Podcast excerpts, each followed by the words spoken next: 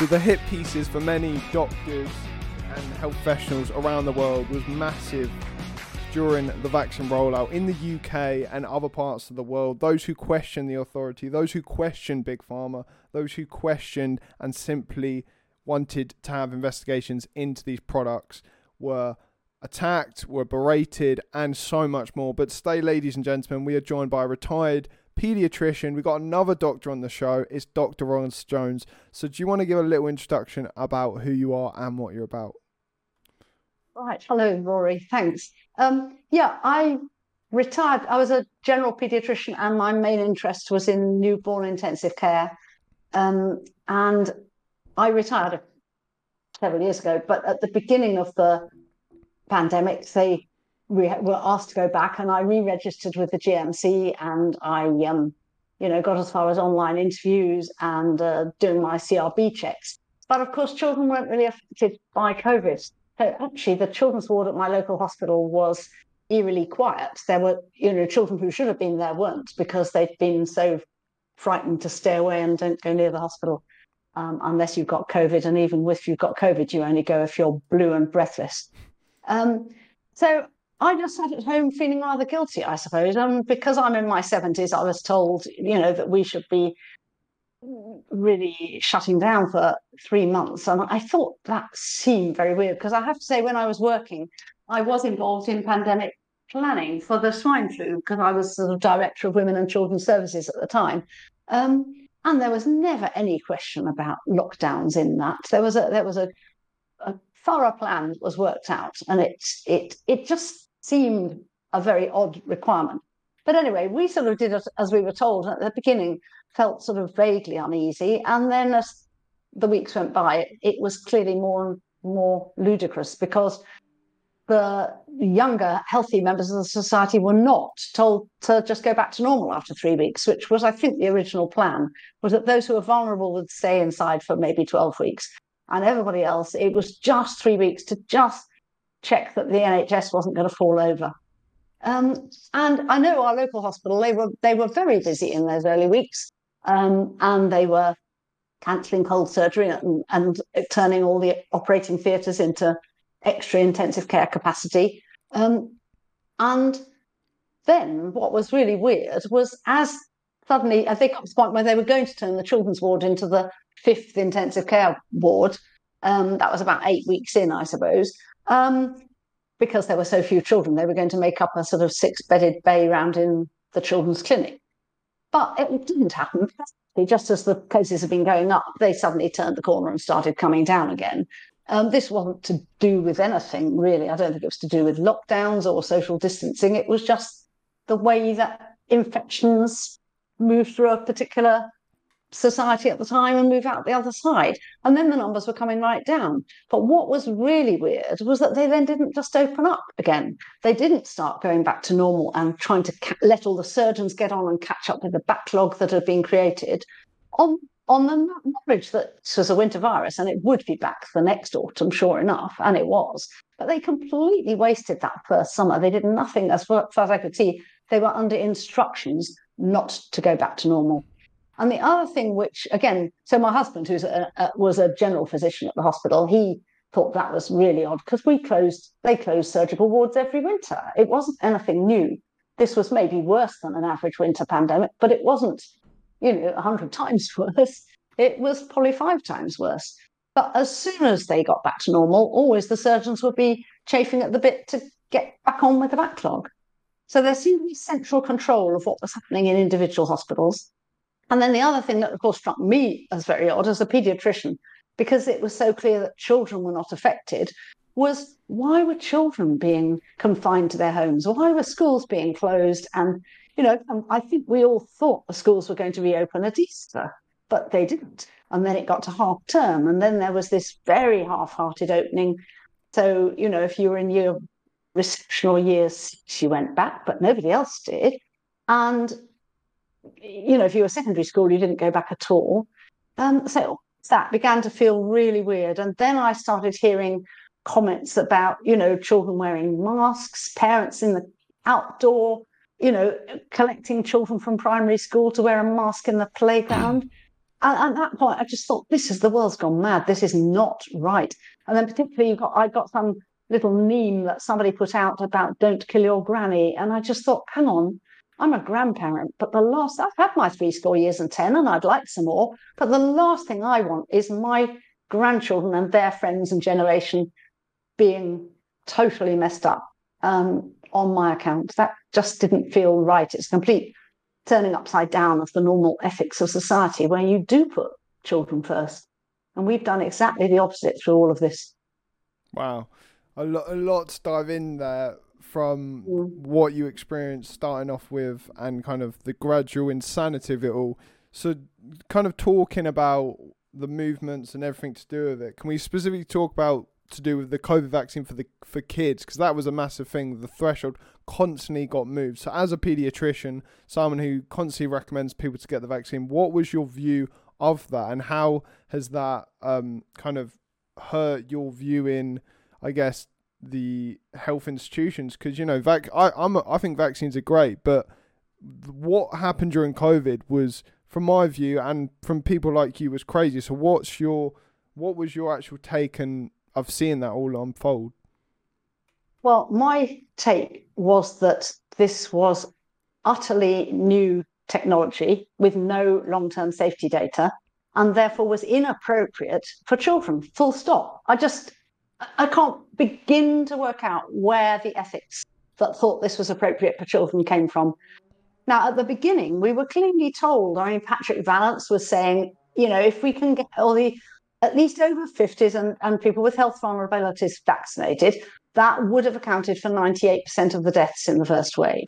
And then we had Kate Bingham, the vaccines are saying the same. This is a vaccine for the elderly and the frail. Um, it won't be for children.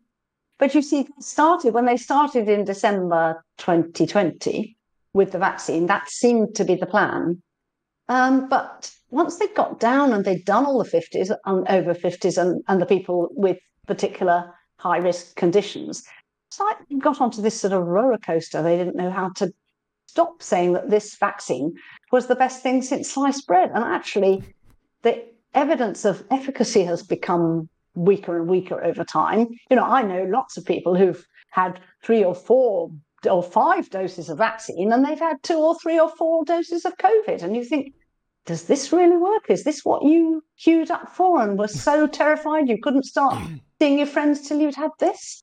And I think there again, when I mentioned the masks, you know, and don't kill your granny, the the the idea that this vaccine was going to prevent transmission, infection and transmission, was what led the official line to include protecting your community. You see, children included. I mean, even last summer there was an advert for five to 11 year olds with a child sitting on their granny's knee.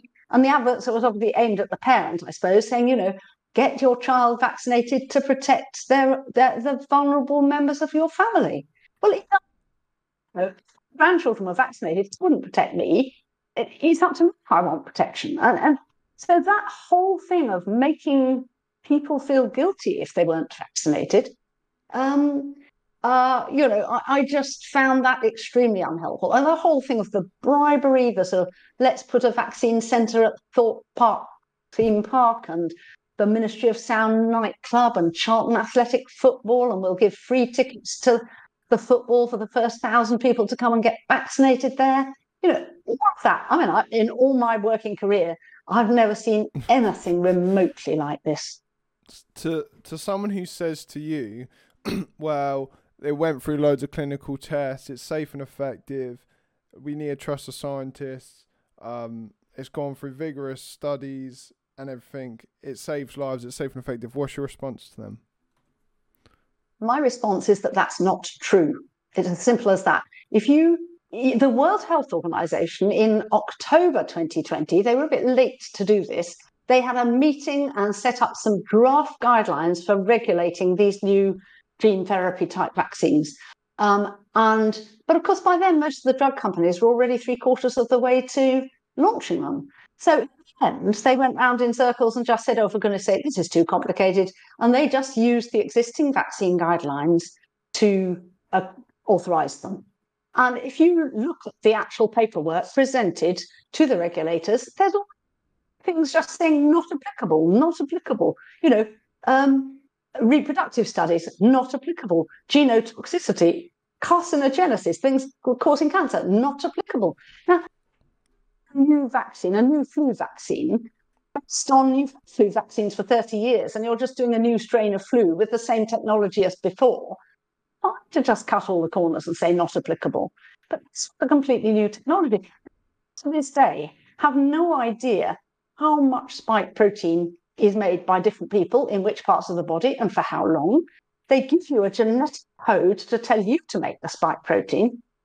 Vaccines, if they tell you they're giving you 30 nanograms of hepatitis B antigen, then that's what they're giving you. But they're giving you 13 uh, nanograms of a, a, technology.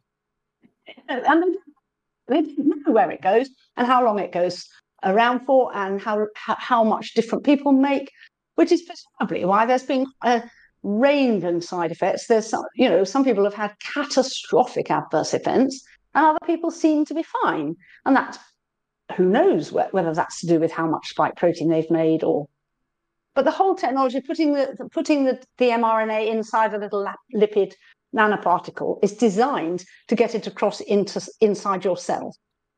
Um, you know and then the lipid nanotechnology also is toxic in its own right and has largely been um, dropped from other um, therapeutic uses. I, it's been really worrying. I mean i'm had access to a lot of information that the public wouldn't have seen. Um, I've been in, in conference calls with um, cardiologists in Israel and in, in the US that were the same groups that were talking to the JCVI when the JCVI was saying, we don't want to give this to children. We don't think the balance of benefit and risk is good enough. Um, and it said in the minutes that they'd been in conference calls. And I'm thinking, well, who's that going to be? That must be those people who just published, um, you know, published a, a, an article showing heart inflammation on, on cardiac scans in children in the States. Um, and so you know, I just emailed the first author and, and she said, Oh, absolutely, we can talk tomorrow. I mean, it's been really helpful. Um, and so I, the JCVI were told, and you to their meetings, and they quite clearly were not keen for this vaccine to be rolled out to children. Wow. So, based on everything you've said there, the question then um, goes is why? Why were regulators accepting this vaccine if what you've said is to be true? Why were um, the WHO recommenders to take it? Why were all these people in government, in the NHS, saying take this safe and effective product if that if that was true? I think that's a that's a really difficult question. I don't think we, in honesty, know the answer. I think greed must have a major, major part in it. Um, drug industry, you know, when they produced a vaccine after the pandemic of swine flu, um, and they got it out in relatively quickly, but it took them two years, by which time the swine flu epidemic had all fizzled out, and they did not get return, good return on their money from that. And then, of course, it turned out to have, again, major side effects another year or two or three down the road with brain injury in children again. Um, and so they withdrew it. So this time round, I think there was a huge rush to get as many doses out as they possibly could before anybody noticed that actually the safety record isn't very good. Um, and was about the trials that were completely um, irregular, which is that the people who were given the placebo, the so-called controls in the trials, were then offered the vaccine. Um, you know, a few months down the line, they never had the proper one or two year follow up that you normally get for a new drug. Um, now, again, they based that on ethics. The drug company, Pfizer, asked the regulators to let them give the vaccine to their control group because they said it wouldn't be ethical if we show it works, then it wouldn't be ethical not to offer it argue that if the trial had been in the frail and elderly, for whom there might have been a potential benefit. But given that actually the frail and the elderly weren't really in the trial very much, most of the people in the trials were young and healthy, then for them, enough to go in for a trial that's giving you a new technology that has no safety data on it, should you're also brave enough to say, okay, 50 50, I'll I'll take the risk with the virus or I'll take a risk with the vaccine. I don't know which it is. How trials normally work.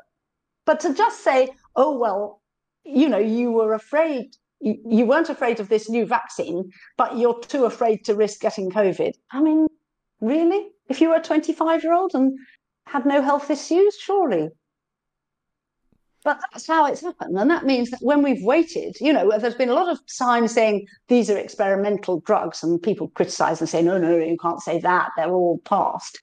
But they were passed on the normal assumption that then they were passed for temporary use on the basis that the trials would come through with the further information. And of course, the two year follow up trials that we've all been waiting for are quite meaningless because actually they are no different from the six month follow up trial. Damn a lot to digest there as well. I guess because there there will be pe- people listening, similar to when I had Dr. Claire Craig on, who are very pro-vaccine. What's one thing you can say to those people who just say to you, "Well, majority of physicians say it's safe and effective. My doctor says to take the vaccine." What's your message to those people? I would ask yourself, you won't ask them if they've had the vaccine themselves. I think it's quite interesting that in the health service, I think the uptake of boosters was about just under 40%. That means 60% of them didn't take those boosters. Now, why not? Because they were in work, in and out, meeting people with COVID. And if they thought they were safe, they would have taken them. So I think that's quite worrying. You know, I know people who've said, you know, uh, colleagues who said that their GPs were recommending the vaccine to other people's children, but they weren't getting their own children vaccinated. Now, to my mind, that is just totally beyond ethics. I mean, it's just that's not ethical. You can bring your personal baggage into your professional work, but at the same time, you shouldn't be recommending something that you don't think is good enough for your own family. I don't think.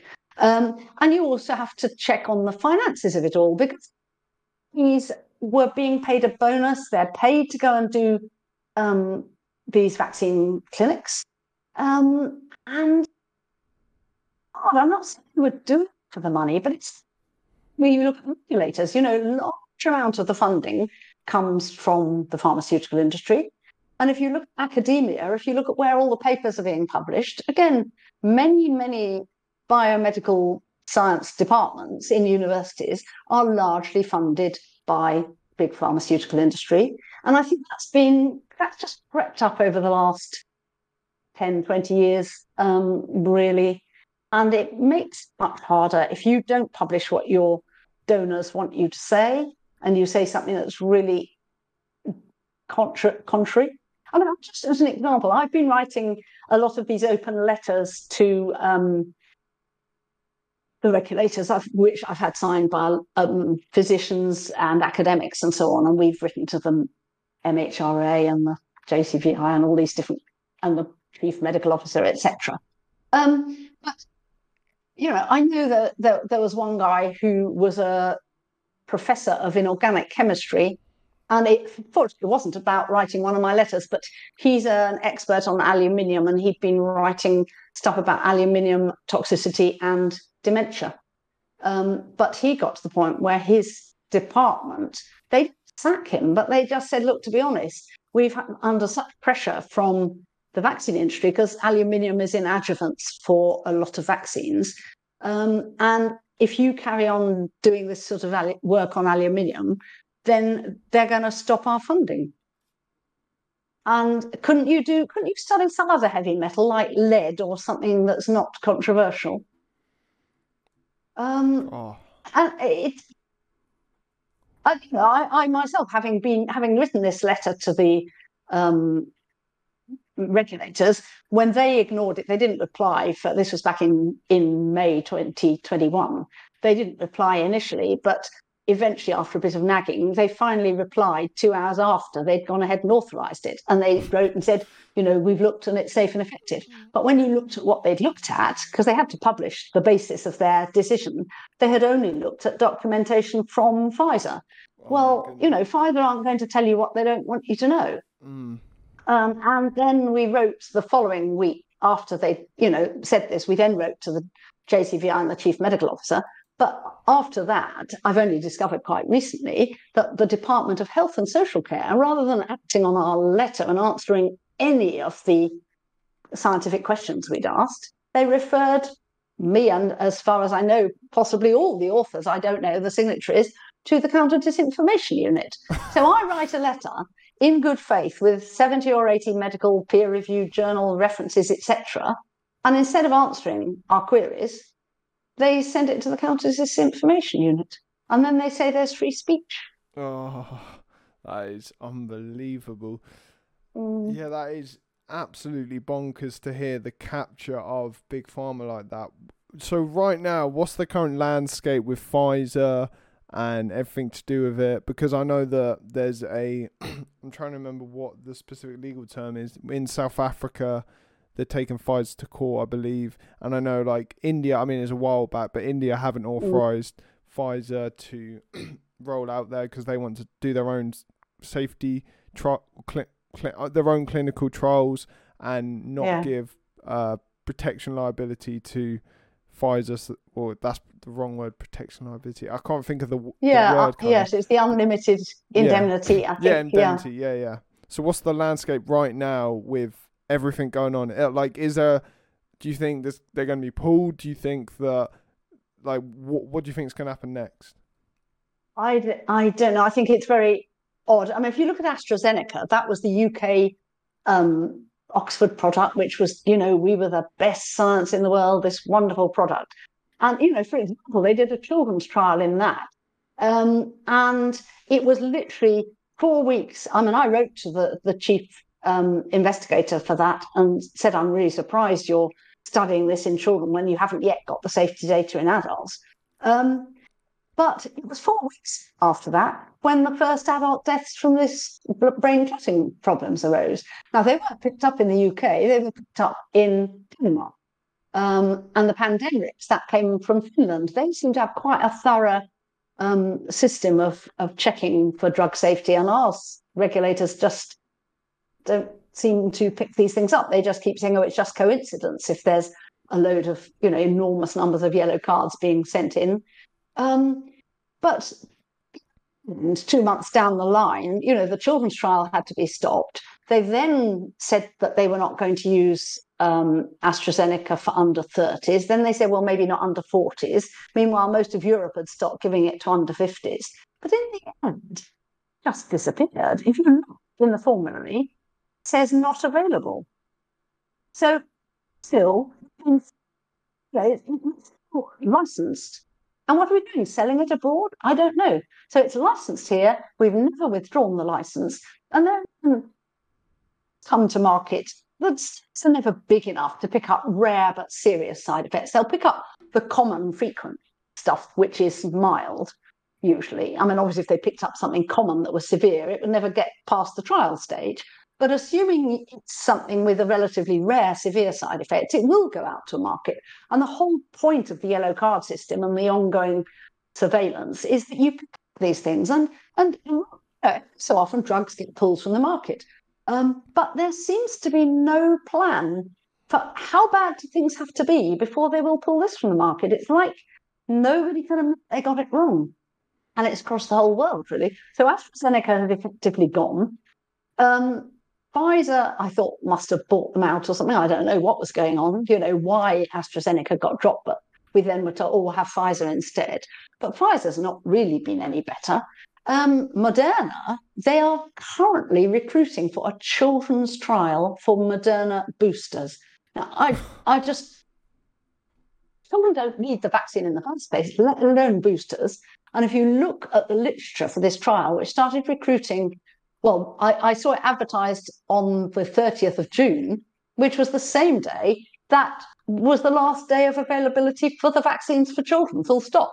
So we're no longer vaccinating children anymore in the UK. In fact, nobody under 50, healthy under 50s can get a vaccine. You have to have some specific reason to get the vaccine now.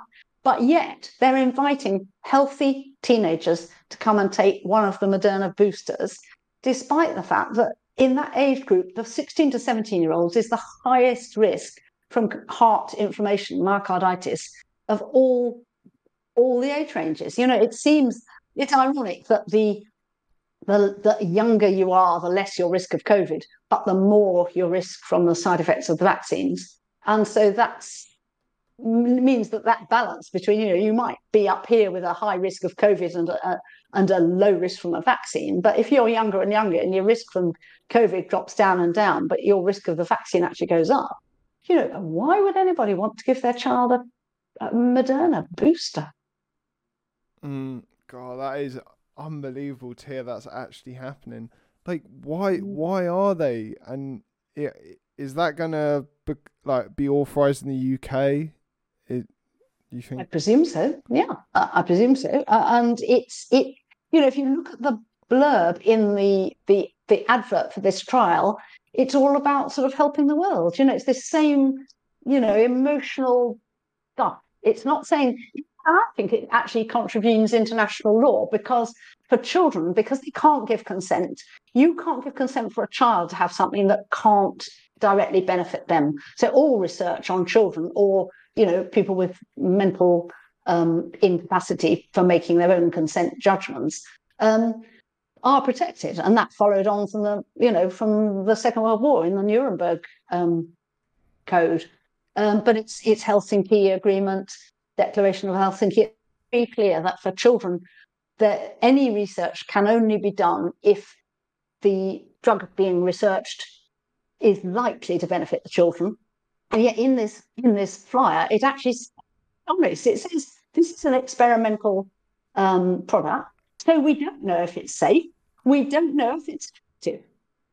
So in that sense, they say the likely side effects that we've seen with other similar products are, and then it's the usual stuff, which is a sore arm and a bit of a muscle ache and you know maybe a slight temperature and they usually typically last for two or three days and nowhere do they mention say heart inflammation might seem to last for two or three days the chest pain might go but actually 85% of the children in the states who presented with chest pain and got cardiac proper cardiac scans done had scarring on their heart now okay they've done repeat follow-ups in six months and some of those it seems to have resolved but some of them have got persistent, permanent scarring, and they are going to be at increased risk of sudden death.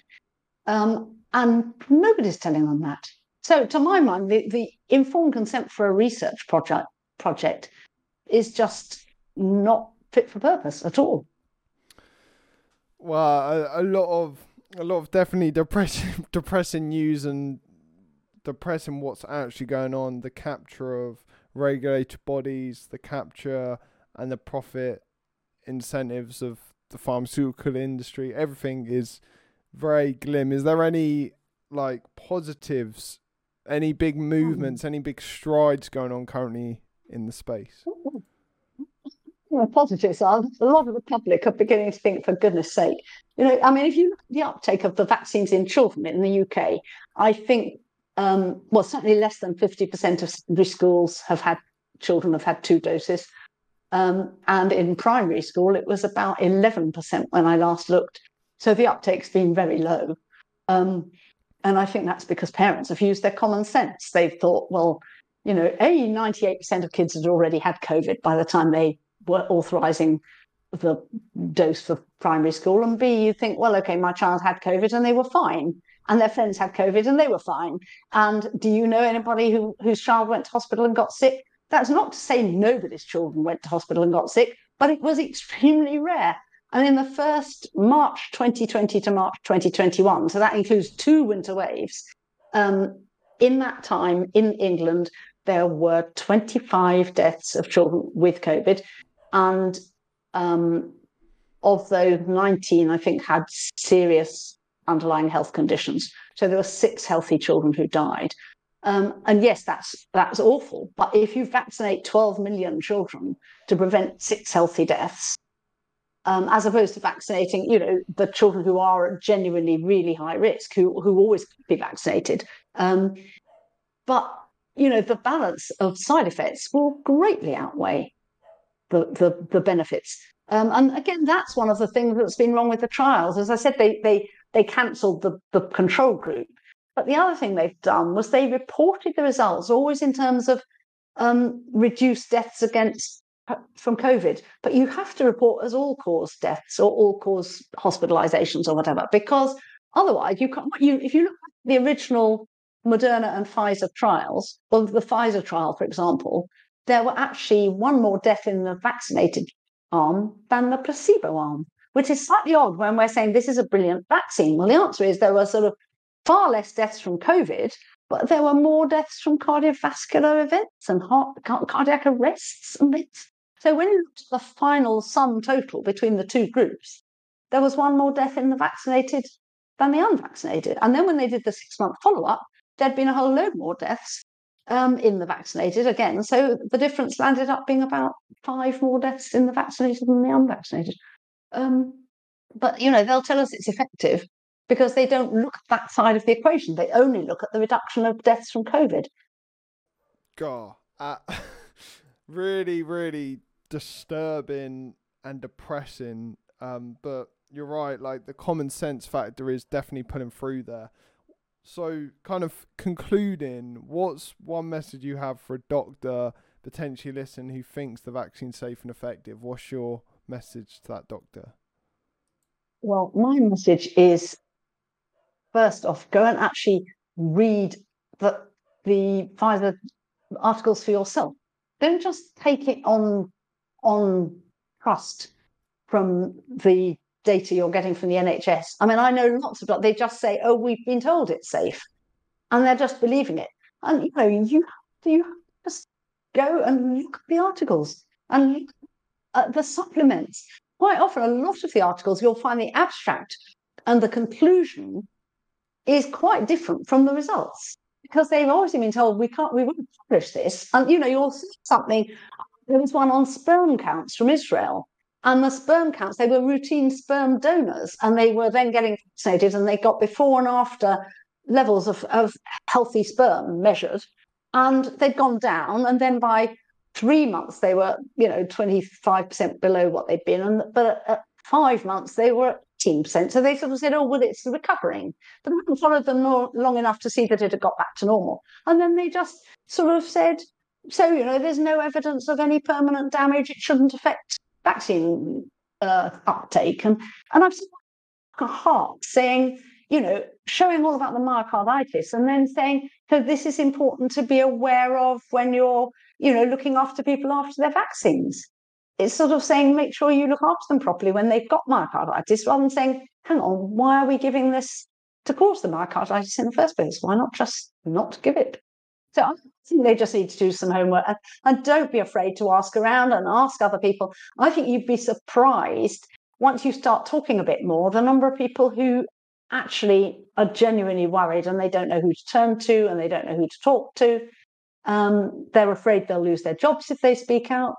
There's a group called Doctors for Patients UK that's um, got you know quite a lot of people in now um, that has been giving you know I think quite a lot of support to um, those who were working in isolation and feeling quite pressured to toe the party line, so to speak. Uh, you know, it's quite different from retirement. It's much easier uh, because you know I, I deregistered again from the GMC because I wasn't needed to go back to work I stayed on for three years and then I thought, well, I don't know what this is about. So I came off again. But, you know, at the end of the day, I can say what I like. And I will say not what I like, because I, I, don't like saying this. I, I'd rather it was that this wasn't happening. But I will go on saying what I think is is the honest um, and only right um, thing to say, which is that there was totally inadequate safety data and there has been there have been a lot of side effects that were not predicted. Some of them were fairly predictable, but some of them weren't. Um, and they just seem to have got stuck of thinking we can't we can't pull this. And I think they need to, and they need to do that too, because the other thing is we're really sold on this mRNA technology. So Moderna have now got a big government grant.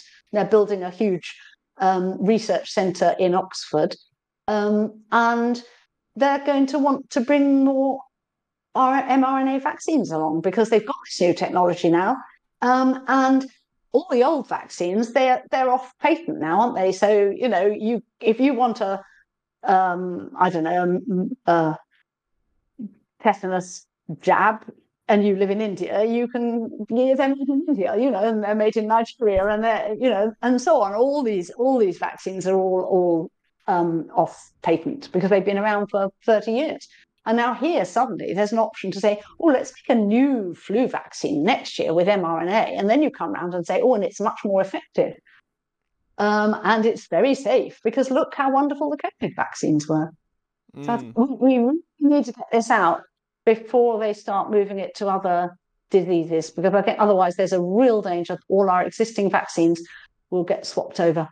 Yeah, yeah, they, like it's it's a crazy thing to see that, and I know the research and development. I think it was 980 million by Rishi Sunak for Moderna, I think, and he has holdings in Moderna, so just daylight corruption, insider trading. You don't need to be a genius to figure yeah. that out. Um, yeah. And then like easily a conflict of interest in the approval for it, a few backhanders. Like, it's not conspiratorial at all to say that. But thank you so much for coming on the show. I know it's only been a short one. It's been very depressing, all the stuff Sorry. we've heard. Yeah. Um, but like the bottom line is people don't want to hear a difference of perspective and there I think there are there is a silent majority bubbling away like no matter what the issue is, you kind of you keep your head down for ages, and then you say yeah. it, and then you realize everyone else is thinking the same thing. It's just yeah. everyone was afraid yeah. to say it. Um, I, have I've been amazed at how many people have come up to me, you know, because they've seen me speaking out. You know, uh, uh, people at the choir I sing in, or you know, neighbours. Um, you know, I had something from one of my neighbours only a week ago, just suddenly on WhatsApp. We have a street WhatsApp thing saying thank you so much for everything you're doing. Well, I know I did. She approved of what I was doing. You know, there's an awful lot of people out there who are kind of they know there's been something about this whole thing that just didn't feel right. Um, and I, I think the downgrading of other treatments, like you know, just straightforward things like vitamin D. Uh, you know, I mean, David Davis, he's on the counter disinformation unit blacklist too. And I think that was just asking questions in the House of Commons about vitamin D, and he might have asked something about ivermectin. He was never out there being anti-vax. But the trouble is, you know, that's again about greed. Um, if they couldn't, if there'd been good treatments out there, then they wouldn't have been able to get this emergency authorization. Um, and so again, that's something we've neglected over the years. We've not done the proper research for getting other ways of of um, looking after people when they're ill or, or, or improving their health. I mean, if you look at the general health of the, the nation, it's not it, it gets worse, doesn't it? You know, general health, nothing to do with COVID, just people's energy levels and their their the levels of obesity. I just find so sad. You see youngsters who are just how so how hugely overweight can't be good for their life expectancy. Metabolic syndrome, all these things that we know are high risk for COVID, um, but we're not not really helping people to to um, lead a healthier lifestyle, really. Mm, yeah, I completely agree. And like classic one, there's memes where it's like, you know, how much would would this drug cost? It makes you feel happy. It's great for your body. It reduces every single illness. It's exercise. Like that's that's the thing, isn't it? Like if if the yeah. big pharma could, free. yeah, free. Mm. You know, just fresh air. Um. Ah. Anyway, yeah. yeah. Well, th- thanks so much for coming on again. It's okay. been an absolute blast. I hope everyone listening has really appreciated and enjoyed this conversation. And it's a massive insight. And it's great to have another doctor back on the show. And hopefully, we get more doctors on. And what I'm hoping for one day is to do a live debate with a panel of doctors. I have a friend who's a doctor. He's very kind of pro, safe, and effective. But I'm you know, I've got quite a few friends now who are doctors who completely disagree with that, and I'd love to just have yeah. an old school debate um, where I can host it and it would just be incredible. Yeah. So I'll definitely keep your contact and yeah, no, well keep yeah. keep counting in for that. They they don't want to know on the whole. I, I mean, I did a GB News thing ages ago, and they it was the quiet when they'd only just opened, and they said they couldn't have me on until they'd found somebody to put the other side because they had to um, give a balanced view. I did ask them to get June Raine, the chairman of the J, of the MHRA, but needless to say, she was busy. And in the end, I got put up against a vet, so that was relatively easy. Oh. And she agreed with me, so it was quite funny. she turned around and "Oh, I don't know much about this. I think you're probably right." Yeah, I've seen all your stuff and. It's really good. Definitely check that out, everyone who's listening. Check out hartgroup.co.uk and all the work they do and all the open letters they've sent to HRA and um, everyone surrounding that, the government, approval, all that. Brilliant work you do. Yeah, thanks so much for listening, everyone. It's been an absolute blast, and I will catch you Thursday at 6 o'clock next week. Love you all. It's bye from me. And bye from me. Peace.